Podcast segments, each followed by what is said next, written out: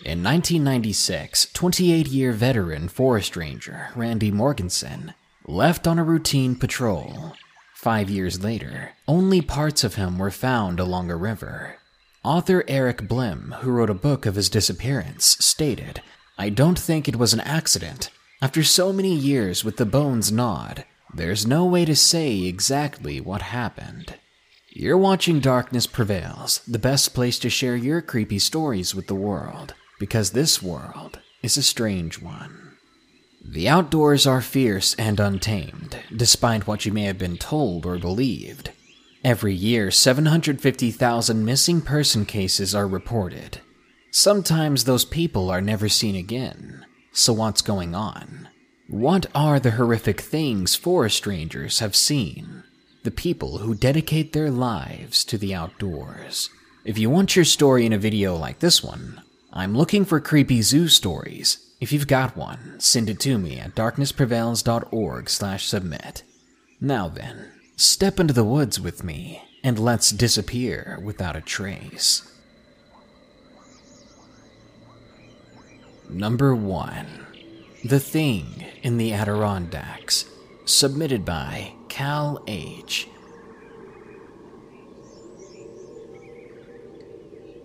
For the sake of the story, you can call me Cal. I worked as a police officer for the Atlantic City PD of New Jersey for 18 years. When I retired, I pulled some strings from my many years of service on the force and from cooperating with New York police officials to get a job with the Adirondack Park Rangers. I'd always loved the great outdoors, something I missed while working in Casino Central at Atlantic City. And what could be more outside the loop than 6.1 million acres of woods, rivers, lakes, and mountains? I was looking forward to it a quiet bachelor's retirement, preserving the forest and looking after the nature I loved. But as it would turn out, nature also holds a lot of terrible secrets. I arrived at the Adirondack Park in 1995, a year after my retirement, to my designated park ranger cabin. We were required to live and work on the reserve. I was driven up from Atlantic City by the guy I was replacing, a fellow we can call Joe. Joe had worked here for over 30 years, and in spite of his graying hair, he was still spry and full of life. After a long drive, we pulled into the clearing around the cabin. Joe showed me the well from which we drew water, where the power lines were, and around the small two man cabin. As we were sitting on the front stoop, laughing, sharing fishing stories, and chewing on some cigars, Joe suddenly got very quiet. He trained his ice blue eyes on me and asked, uh, Do you believe in God, Cal? My family is Italian and Irish. We're about as Catholic as you could get. My answer was an instant yes. Joe grimaced, grinding the stogie on the wooden railing of the porch. I don't know about God myself, Joe said, staring at the old growth rows of oak that ringed the clearing. The devil, I'm more sure of, because I've seen him. He lives in those woods. I thought Joe was being overdramatic, and I chuckled. But he gave me a look, a cold, dark, and foreboding look, and my laughter extinguished. Hmm, you'll see what I mean soon enough, he said, disposing of his cigar in the garbage inside the cabin. As he came back out with his fedora, he paused and looked at me. I love these woods, but there are dark things out there you couldn't even begin to imagine. For the first month after Joe left, I could almost convince myself his terrifying words were nothing more than park ranger hazing. He was initiating me to the camp by scaring me. Yeah, that was it. I quickly fell into the rhythm of ranger life, patrolling the woods and clearing paths, participating in biomass surveys with people from Albany. It wasn't all sunshine, though. Poachers were rife, and the anti government militias training illegally in the park aren't friendly at the best of times. But after 18 years on the beat, those punks didn't scare me. What did scare me, to the point of quitting this job, happened late one night.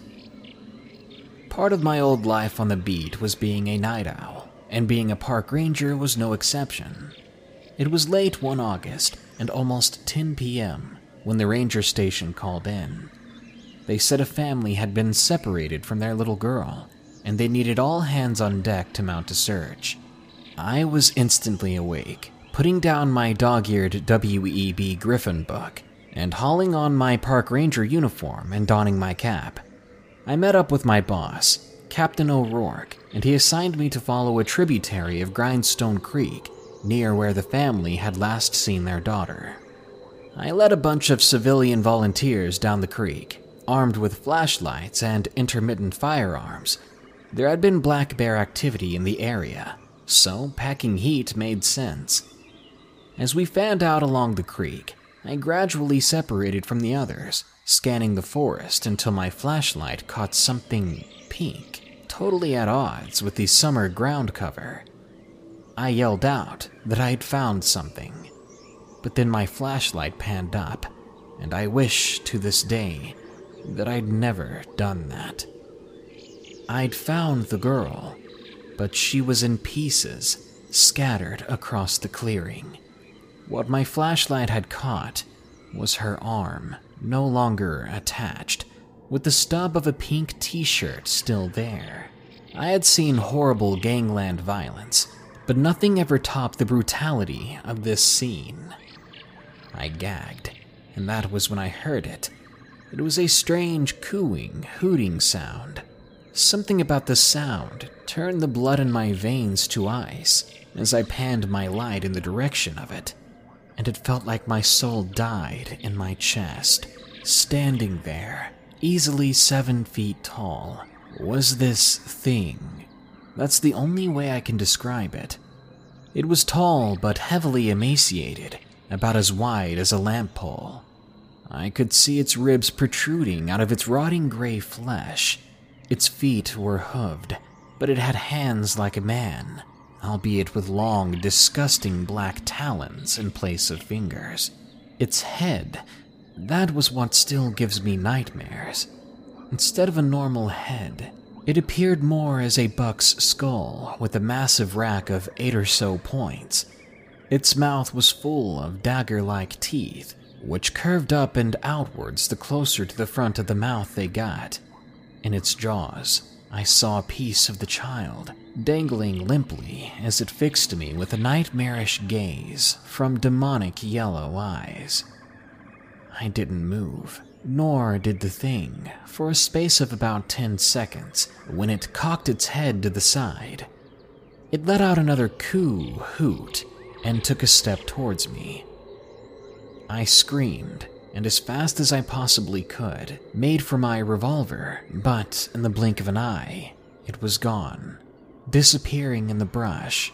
The remainder of the search party found me pretty quickly, considering I had apparently and unknowingly fired my entire revolver cartridge into the now empty woods. And I'd been crying. When I explained what had happened, I lied, mostly to myself, saying that I saw a black bear, but that's definitely not what I remember. Whatever it was, it wasn't natural, not of this world of the living. There and then that day, I quit my job I left the Adirondacks, and I have never looked back. I pray that what I saw was simply some sort of vision or hallucination, but it was very, very real to that little girl. Number two, Something Put Him Up There, submitted by The Devil's Bartender. I'll begin by saying my father runs a bar and grill in a small town in the northeastern US. Our town isn't very big, but most of our revenue comes from tourism, since we aren't far from a state park. Fairly often, we'll get forest rangers and police coming in. And as you can imagine, once they're drunk, they have some very interesting stories to tell. As it so happens, my sister got very close to one of these rangers, and they got married, and he is now my brother in law. Usually, the rangers and police will come in pretty somber and buy a drink when something horrible happens, like a messy car accident or a missing child case. One day when I was working the bar, my brother in law comes in really shaken up. He orders a whiskey and puts a hundred down on the bar. Of course, I ask him if he's okay, and he gives me this look like he just saw someone pass away right in front of his eyes. Then he just asks for the whole bottle. I put a glass down in front of him, then pour his first cup of the whiskey, and I left the bottle for him to have at his pleasing. As the night goes on, a few other rangers come in, and they're all just like Arthur, my brother in law. I call over one of them.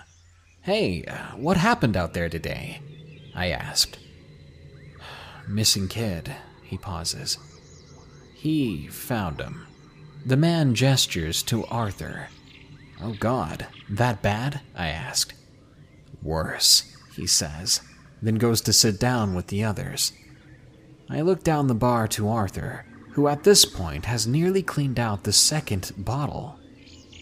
Arthur, I'm going to drive you home when you're done, okay?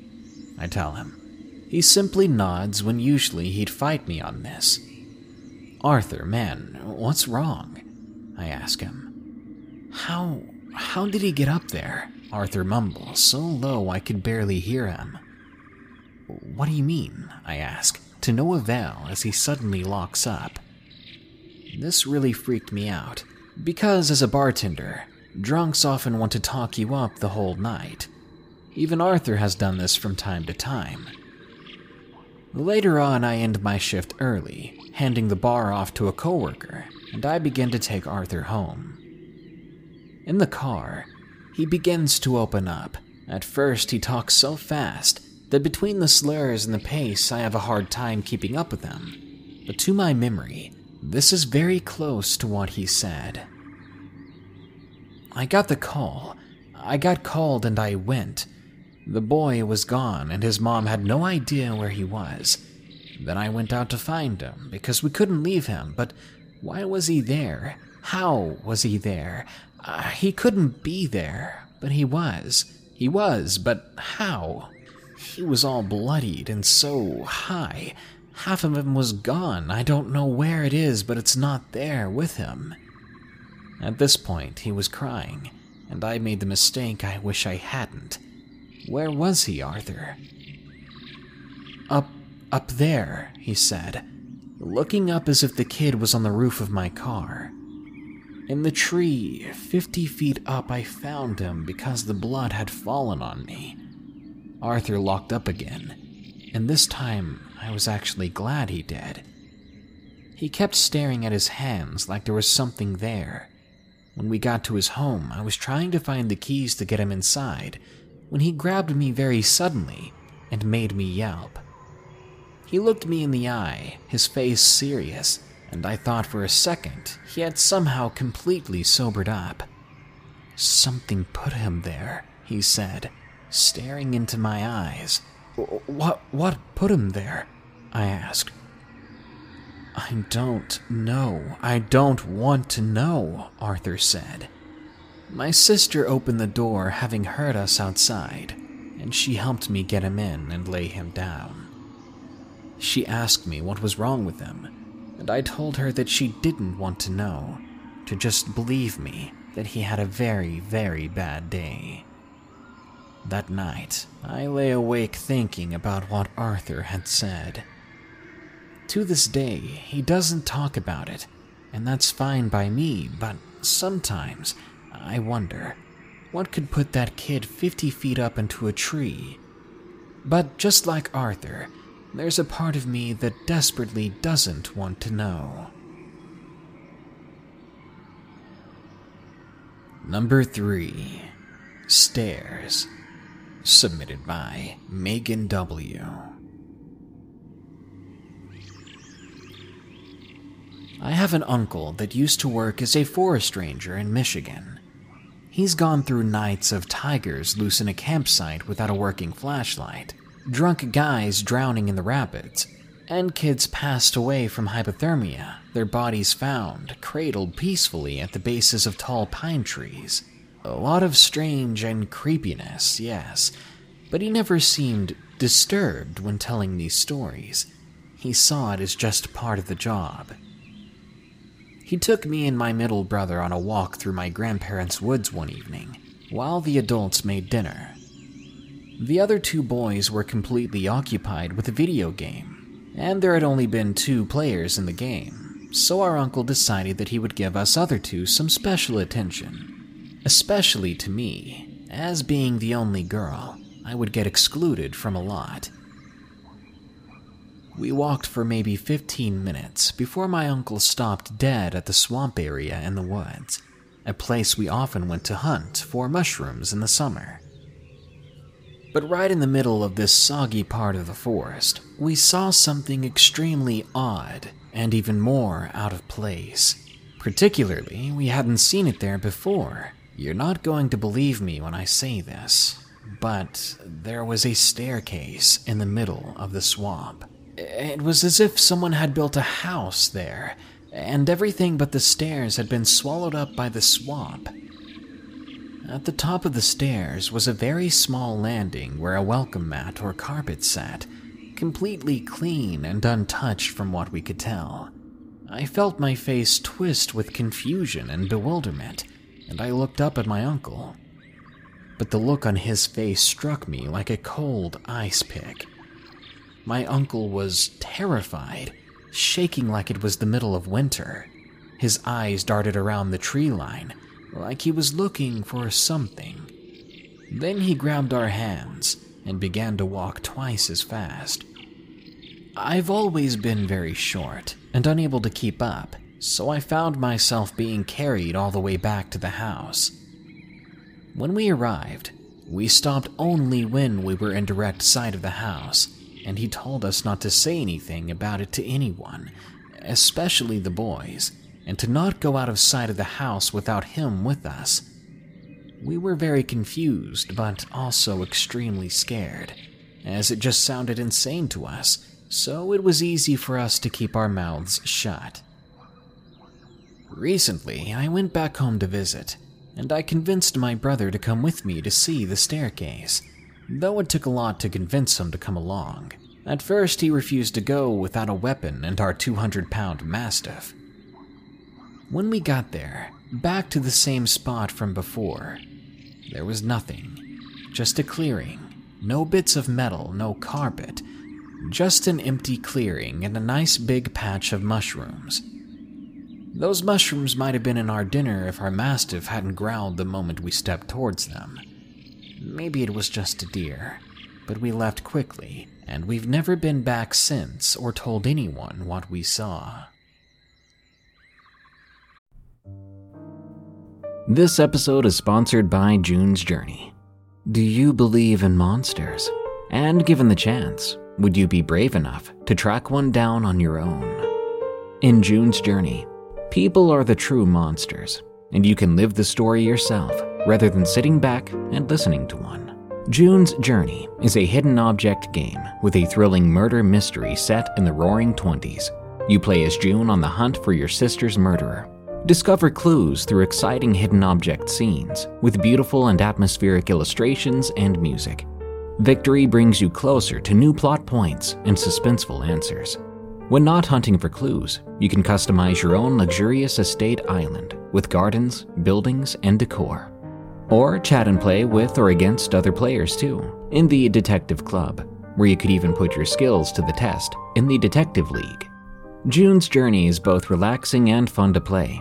With my busy schedule, I find it's the perfect game to pick up and play whenever I've got a free moment. It doesn't demand too much time, and it's pretty satisfying solving puzzles quickly and unlocking new clues. Can you crack the case? Download June's Journey for free today on iOS and Android. It's Kaley Cuoco for Priceline. Ready to go to your happy place for a happy price? Well, why didn't you say so? Just download the Priceline app right now and save up to 60% on hotels. So, whether it's Cousin Kevin's Kazoo concert in Kansas City, go Kevin, or Becky's Bachelorette Bash in Bermuda, you never have to miss a trip ever again. So, download the Priceline app today. Your savings are waiting. Go to your happy place for a happy price. Go to your happy price, Priceline. Number 4 Haunted Forest. Submitted by Matthew 2829. I lived in the Philippines. It's a beautiful country, but in my case, I lived in the northern part of the Philippines, known as the Mountain Province. And though it was quite serene out there, as a child, I always felt like something was wrong in the forests near my house. The year was 1979, and there weren't many houses in our rural town. Only my relatives lived there, really, during the time. Back then, I was nine years old, and I loved playing around with my cousin Brandon, who was 19, and worked part time as a voluntary forest ranger. We often went to the forest near my house to play. In spite of our age differences, we still enjoyed hiking outdoors. At one point, we were next to a steep cliff, and I slipped, nearly falling off. Brandon caught me and helped me regain my balance. But that wasn't the worst part. The worst part was the fact that the cliff even existed. We had been all throughout these forests before, and never once have we seen or stumbled upon this cliff. What I mean is, yesterday this cliff hadn't been there. We weren't even half a mile from the house. I tried to explain it to myself, and I just chalked it up to a landslide or something. As I dusted myself off and we began to walk again, we began to hear movements around us. Who's there? My cousin asked, and I felt chills coming out of my spine and my hair standing on end. Anino, or shadow, my cousin whispered. Do you see it? I didn't reply. There, there are many of them, I said, finally, seeing it for myself.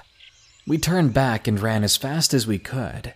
I remember shouting so loud, my mom came out rushing towards me.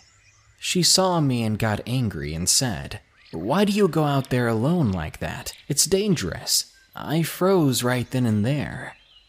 What do you mean? Brandon's right here with me. She got down on her knees and scraped some dirt off of my face. Look, you got hurt.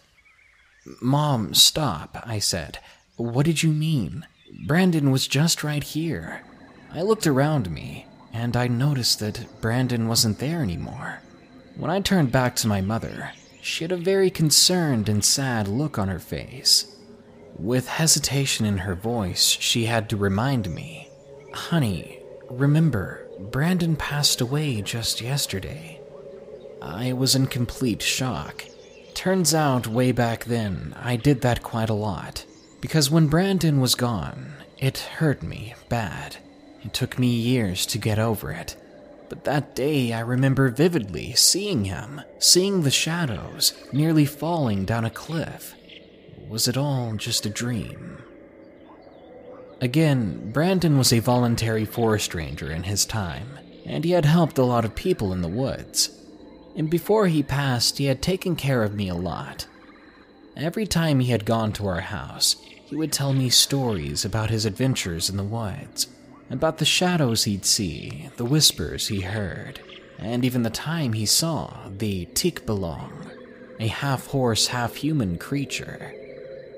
I always thought those stories were only just stories. Anyway, that was what inspired me when I was 18 to serve as a voluntary ranger myself. I'm beginning to understand how it was for him. The nighttime whispering you could hear all around the woods. The strange movements you'd see out of the corner of your eyes. We used to have to work with partners. My partner, Andy, heard them too, the whispering. He was also very afraid to go out after dark and would try to get out of his duties at nighttime as much as possible. On one occasion, when Andy and I talked about our girlfriends, Just hanging out at the ranger station on a quiet night, we suddenly heard a terrible scream. Now, we would have gotten up and ran to the rescue as fast as possible. The thing is, it didn't sound like a man or a woman. It sounded like something else. Just the sound of it hurt our ears, as if whatever it was was standing right next to us. When it stopped, Andy asked me, What in the world was that? I didn't reply right away because I didn't know myself. Instead, after a few moments, I recommended that we shut and lock all the doors and windows. I still live here with my lovely wife, who's half Japanese, and our daughter, as well as a one month old baby boy. And despite being very creeped out by the forests around us, I'm more determined than ever to protect my family and our neighbors from the things in the woods. And number five. There's a reason they call it Devil's Den. Submitted by S. Stevenson.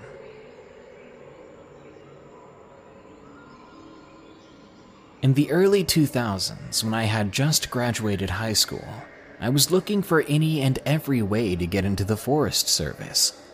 I wanted to work my way up to being a game warden, but that dream quickly subsided because when I was taken in as a park ranger around Devil's Den in Arkansas, I was smitten. The job never felt like a job, and it was very satisfying.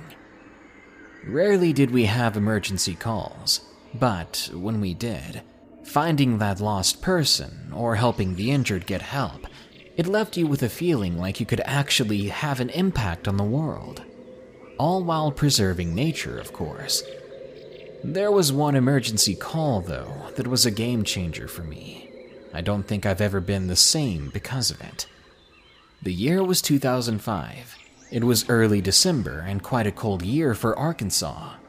We received a call that night that a child had gone missing. My first thought was who would go hiking during this weather, and why on earth would they bring their child? But wait, it gets better. It wasn't even a kid, it was a baby, a little over a year old, in fact, and they hadn't been hiking. The couple lived just a ways from the park. They called in stating that their baby was gone after hearing sounds around their house. The window to the baby's room had been opened, and they heard footsteps heading in the direction of the park. Red flags were going up everywhere while I listened in on the details of the situation. Nonetheless, I grabbed my gear and I set off to search my side of these forests and hills. Three long, drawn out hours later, and I was exhausted. I hadn't rested, drank much water, or eaten since I was back at the headquarters. The excitement and rush of quickly going to the rescue was fading, and I was ready to just sit down for a few moments. But that's when I heard the crying.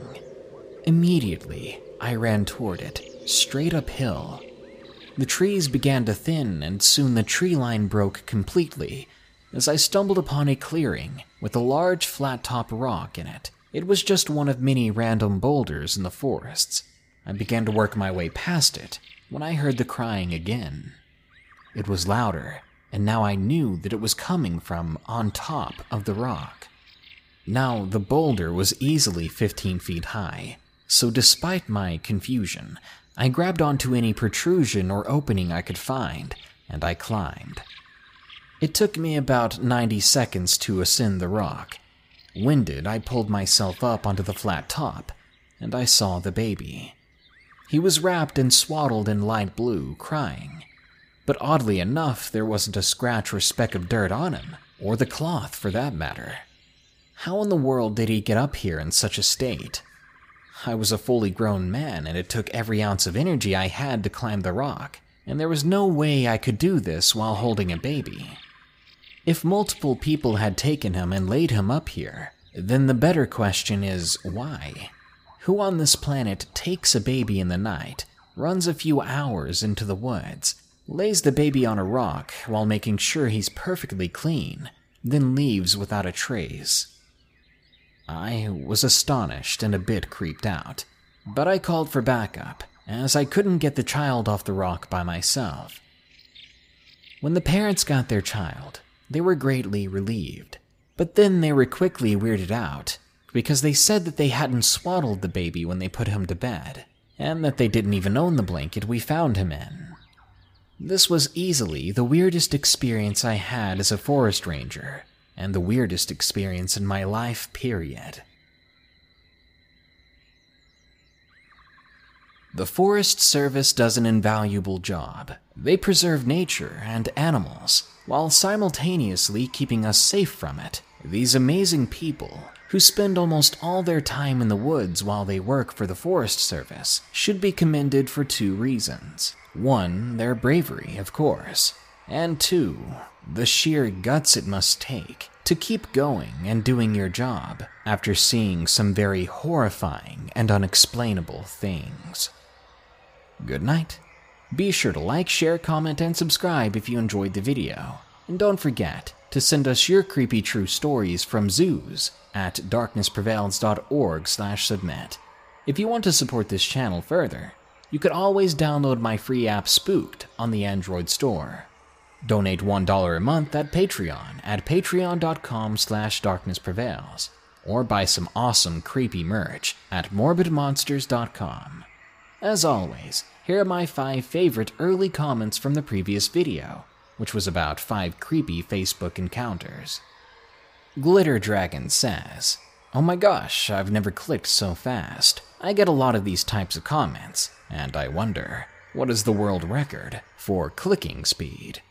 Limbo the Lost says, Yay, more horror. You go, boss. This is the kind and awesome lady who sent me candy earlier, and who drew my profile picture. Michelle Silva says, I have waited for this moment all my life, and now I don't know what to say. Well, hello from Ecuador. Oh, I know what to say. That's one sexy dolphin. Hmm. Jose Solis says, When isn't Facebook scary? Well, when you haven't clicked log in in years, of course. And GCK Mimi says, Stalked and tormented by a sociopath on Facebook. Cost me two jobs and a good portion of what little I had. Dang that woman. Good lord, I think saying dang that woman is quite an understatement. I hope things go better for you, my friend. Anyway, thank you all for tuning back in and supporting my channel with a view or a like. I appreciate it. Here are the credits for my patrons who continue to donate. Thank you to all of you. Until next time, stay safe out there and stay creepy. Life's better with American Family Insurance because our home policies help protect your dreams and come with peace of mind. Save up to 25% by bundling home, auto, and life. American Family Insurance. Get a quote, find an agent at amfam.com. Products not available in every state. Discounts may not apply to all coverages on an auto or home policy. Discounts do not apply to life insurance policies. Visit amfam.com to learn how discounts may apply to you. American Family Mutual Insurance Company SI and its operating companies American Family Life Insurance Company 6000 American Parkway, Madison, Wisconsin.